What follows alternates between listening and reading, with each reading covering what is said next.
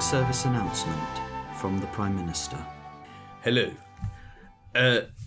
I'm here to speak to you, the listeners of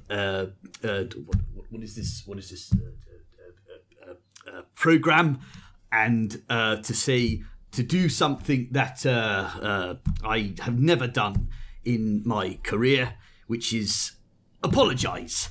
Across the country, Omicron is running up and down, and unfortunately one of the great chaps who does this programme has caught Omicron, meaning that he can't go and see this, what is it called?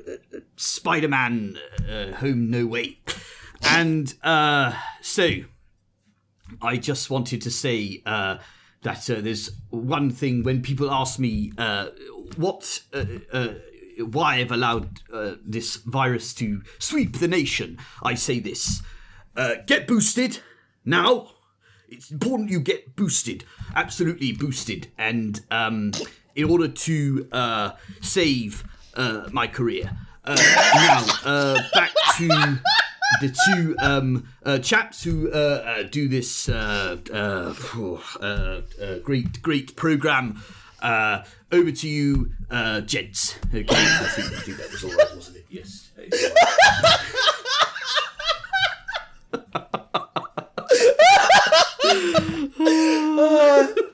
Jesus Christ, I gave you flashbacks. Yeah, it's like reliving the first lockdown all over again. But yeah, so dear listeners, in case you didn't catch what the joke was about, I have graciously caught COVID, which means I can't, in good conscience, because I could, but not in good conscience, go see Spider-Man No Way Home, at least until the 20-something. So today we're going to be doing sort of like not so speedy run, but kind of also a quick review of Spider-Man Into the Spider-Verse. And the reason we're bringing this up is, I mean, it's not a live action film, it's technically an animated film, but within the overall Spider-Man franchise is kind of relevant to the plotline. And yeah, I do distinctly remember going to see this film, and I remember thinking this is easily one of the greatest films I have ever seen. Kind of captured the essence of what Spider-Man is about by staying true to almost the animated format. And they had a lot of comic book references within it, including like text on screen, the way like the coloring was done, the sliding panels, all of that. It was like watching a comic book being animated, and it was beautiful and it was brilliant. But going into the actual essence of the film, which are the things that I still appreciate now, it told a story of Spider-Man in a way that brought you front and center to some of the real concerns about what Spider-Man would have been going through. I mean, we did talk about this in like the Andrew Garfield one and the Tobey Maguire one, and even in the Tom Holland one, like what it is like to be Spider-Man. And I think centering it on this character, which is amazing for so many reasons, and I will get into it because that's what this podcast is about. But getting into what made this character so amazing was that it sort of centered Spider-Man. It's kind of like out of context, but also in context. I don't know how to put it. Like Spider-Man in my own consciousness has always been this like teenage, young, white boy that's from New York. That definitely not really well to do. He's not like a middle class person as we've seen in all the films prior. Yeah. And so, but it took that narrative and it inserted it in a slightly different individual that from a socioeconomic perspective would be kind of the same, but also not identical. And it grappled with some of the other issues around the identity of Spider-Man compared to like the intersections of other identities that this person may have had. Because I think maybe one of the things that we kind of may not realize that we do is that there is a defaultism to the white male protagonist character in terms of like, they're almost like a blank slate that nothing else is going on with. So if you insert Spider-Man into this person's life, it just becomes, okay, this is their thing. But I think with Into the Spider-Verse, Miles Morales as a character clearly had so many other things about his identity that were almost foregrounded from the very beginning of the film. That like, these are the things that I consider to be true to me. You know, this is the community that I want to be in. This is the life that I want to have. And then contrasting that against this idea of like being this hero of the people, of which what you consider to be the people is so different based on who you are. I think there was actually an explicit reference to that, like, these are my people or something like that. And, you know, being this hero of the people what does that mean when your idea of identity and personhood almost seems removed from this new idea that you are trying to grapple with? And I think by virtue of having something to contrast against, we kind of really got to see what being Spider-Man could be like to somebody who already had a strongly invested sense of identity. That was kind of what I got from that, and even from the reviewing that we did kind of recently. But I'll just hand it over to you now so you can give your own perspective on this. Well, I didn't see this in the cinema. I'm not really sure why. I think it popped up and I was a bit like, oh, the Spider-Man animated film after all the live action ones. So I sort of ignored it. And I really regret it, because when I finally sat down to watch it, like you said, it's a pure visual feast. I mean, like all the various references to the comic book lore, these multiple narratives, the different Spider-Men, the fact that they were able to bring together so many disparate animated styles as well. But like you said, this idea of identity and the various layers of identity are riven throughout the film. Identity around race, around gender, ideas of, you know, selfhood. You have all these various different perspectives that are, converging on Miles from different direction. His father, his uncle, the various Spider-Men and what they expect of him. Spider people. So I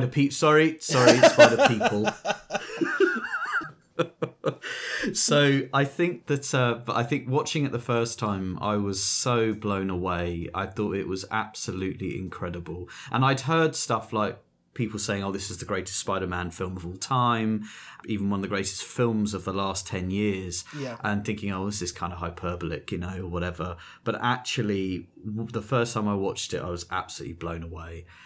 So, I can't wait to sort of dive into it a little bit more, really. Yeah. So diving into it a little bit more, beyond the origin story of Spider-Man, because all of them said, well, I was a blah, blah, blah, then I got bitten by a spider, then this and that, and that, the other.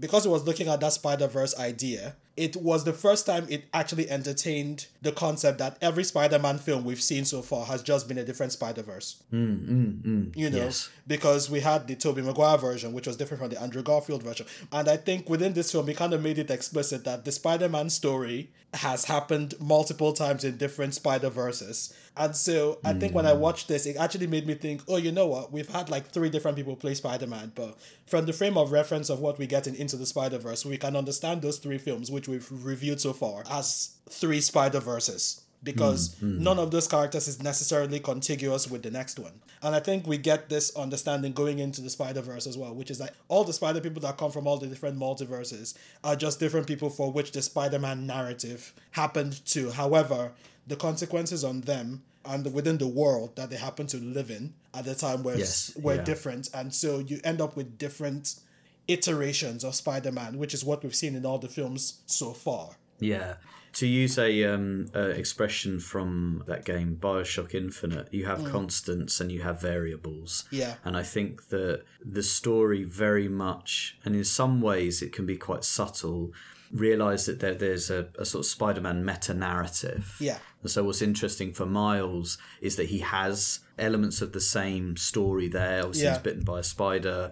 What I found interesting watching it this time was the fact that the uncle, Aaron, very much plays the Uncle Ben role. Yeah, exactly. But there's a whole storyline there that's very interesting as well. And you can even say has multiple layers to it. Yeah. And Miles is a very interesting character in the sense that, one, he is a person who's already grappling with a sort of like problematized identity to begin with. So he is a black kid with an interest in things that have been associated with black people within an American urbanized narrative, things like graffiti art and hip hop music and stuff like that. And he is sort of taken out of that world where he sort of has created and built this identity for himself and transplanted into this other prep school world on account of his intelligence, which I don't know if this is expressly referenced in the film, but we can use like the real life narrative of, it's like it's seen as an anomaly, what is essentially a working class ethnic background thrown into this prep school that is predominantly white or Asian, because I don't think I saw any other black character within that school. So he was thrown into this school where he is supposed to sort of assimilate mostly within the domain of his intelligence and nothing else, because there's nothing else about his identity that resonates. And so he definitely sees himself as this outsider. And so there is that aspect of identity that he's grappling with, which I think the beginning of the film really explores. And that's one of the reasons why he keeps going back to his uncle, because I think his uncle in that sense is the one person who sort of like appreciates and validates that dimension of his identity, because his father doesn't. You know, his father is like, you must go out and be, you must make something of yourself. Do not waste this opportunity, and so on. His mom is a little more understanding as to like his emotions, but might not necessarily be able to connect to the things that he is really interested in. And so he has this uncle figure to rely on, of which the uncle figure himself ends up being another complex figure, because he turns out to be, but within the domain of understanding and validating Miles' identity is the main go-to person for him. So Miles is, you have that domain of identity already going on, that identity struggle happening with this character. And then you now slap Spider-Man on top of that. Yes. Thrown into the mix. Yeah. And I think that to me is what made like Miles Morales a very interesting character to watch, because there's obviously that identity struggle, but also how he assimilates all those identities by the end without necessarily seeing them as mutually exclusive, I think was my favorite thing about the film, because even his version of Spider-Man carried domains of the stuff he liked. Like it was a spray painted suit. And I thought that was really cool. And I think the real thing that Into the Spider-Verse to me captured about the Spider-Man narrative was actually examining Spider-Man as an identity, which is something that has been touched a little bit in all the other films before this, but in all the other ones it seemed almost like Spider-Man was an obligation. It's like with great power comes great responsibility, etc., etc.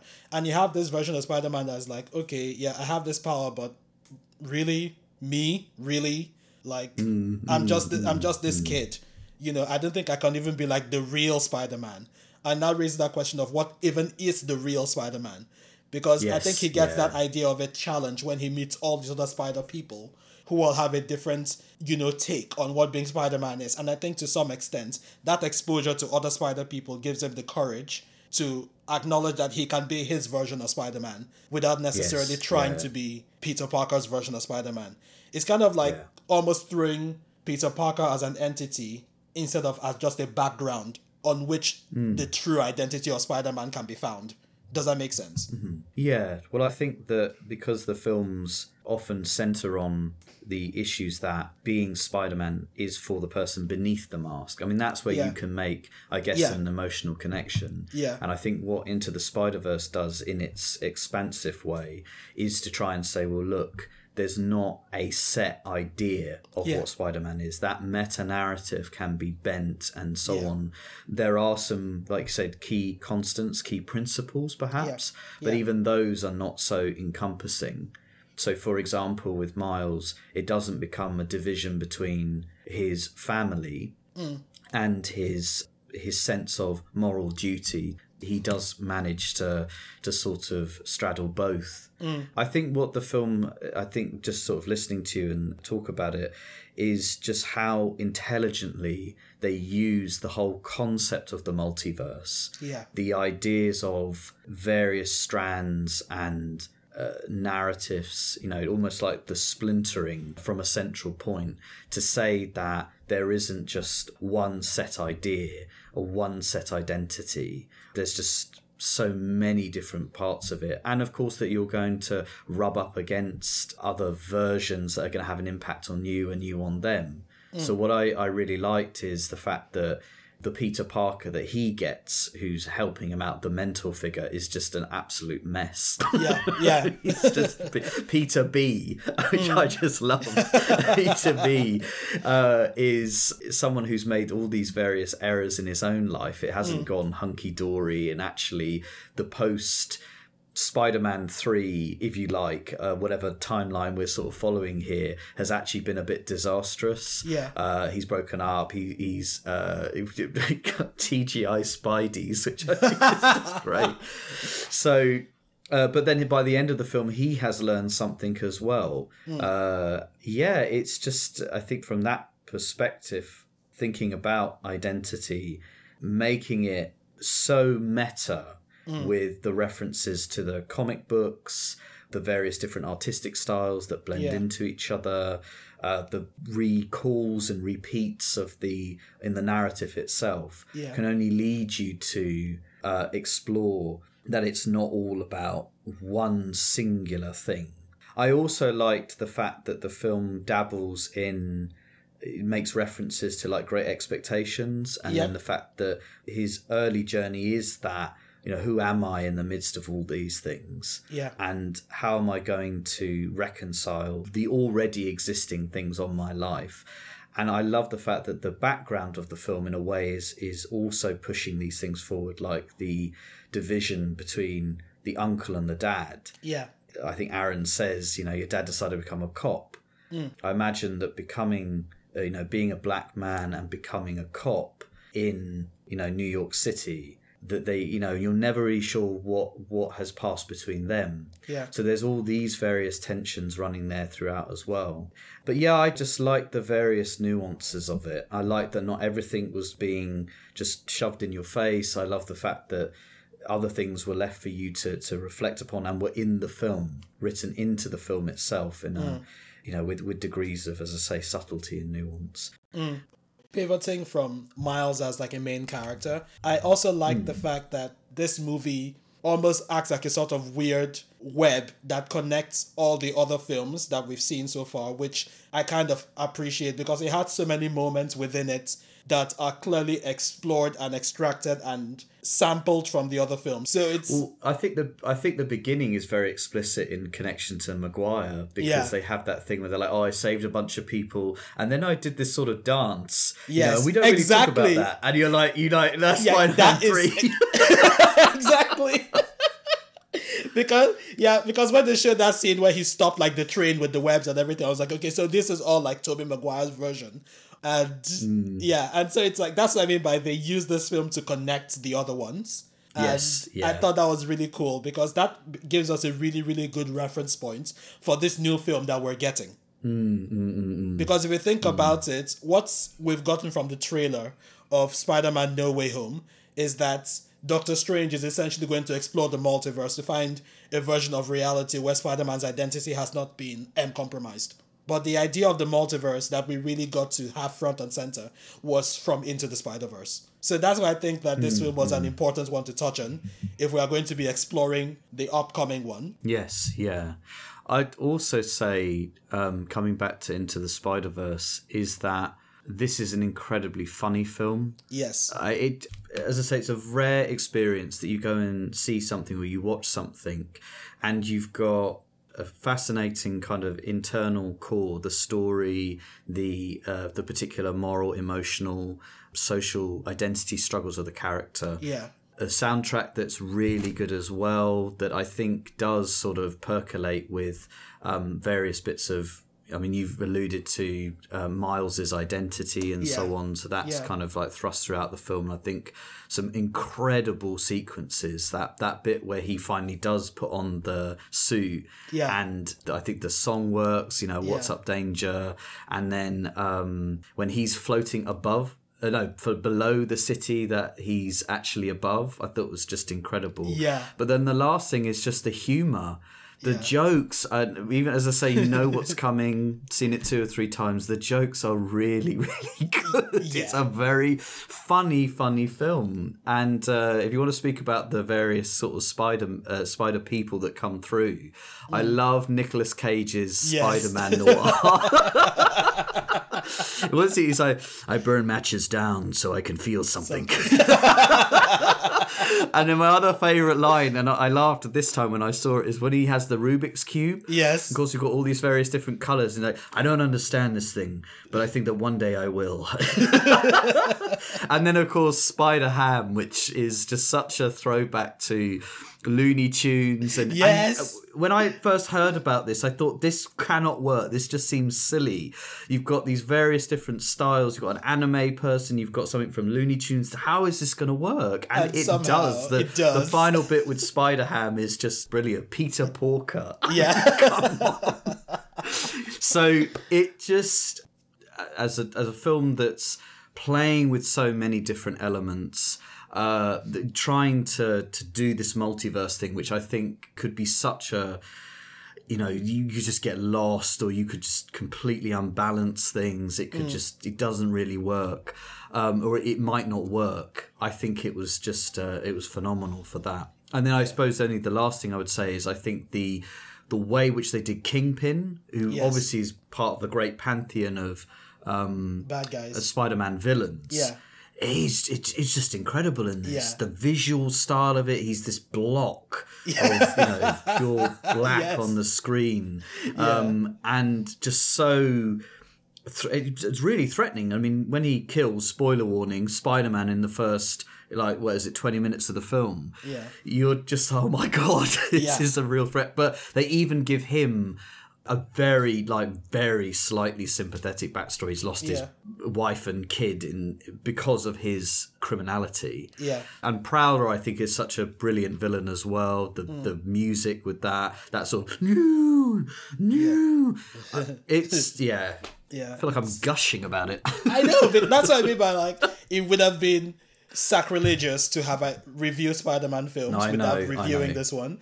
And I guess maybe it was just happenstance, or we just took advantage of the situation that we didn't just jump into the next film, because that's what would have been releasing today. Yeah. Once you've seen it, No Way Home, it'd be very interesting to talk about how these two, as multiverse Spider-Man films, compare. How they compare. Yeah. So I'm not saying anything. Of course, and I don't expect you to, but that becomes our release for next week, I guess. So yes. That's a really good segue to the end of this podcast. So join us next week when we are going to be reviewing and releasing Spider-Man No Way Home. It should be a blast, I think. Yeah, sorry? Can I just ask then, are you absolutely sure that you weren't bitten by a spider?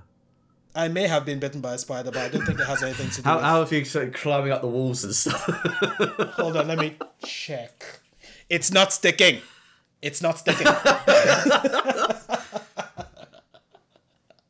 Well, anyway, yeah. So join us next week. This has been 7 Days of Spider-Man leading up to what I still consider to be the greatest Spider-Man film. And I think this is hands down the best one. Yeah, I guess you'll end up with 9 days of Spider-Man then. Ah, well, if you're sick of it, imagine how we feel. So join us. Join us next week. Okay, this has been Iman James for Even More Eyes, and we'll talk to you next time. Or talk at you. Signing out. Okay, signing out. Bye.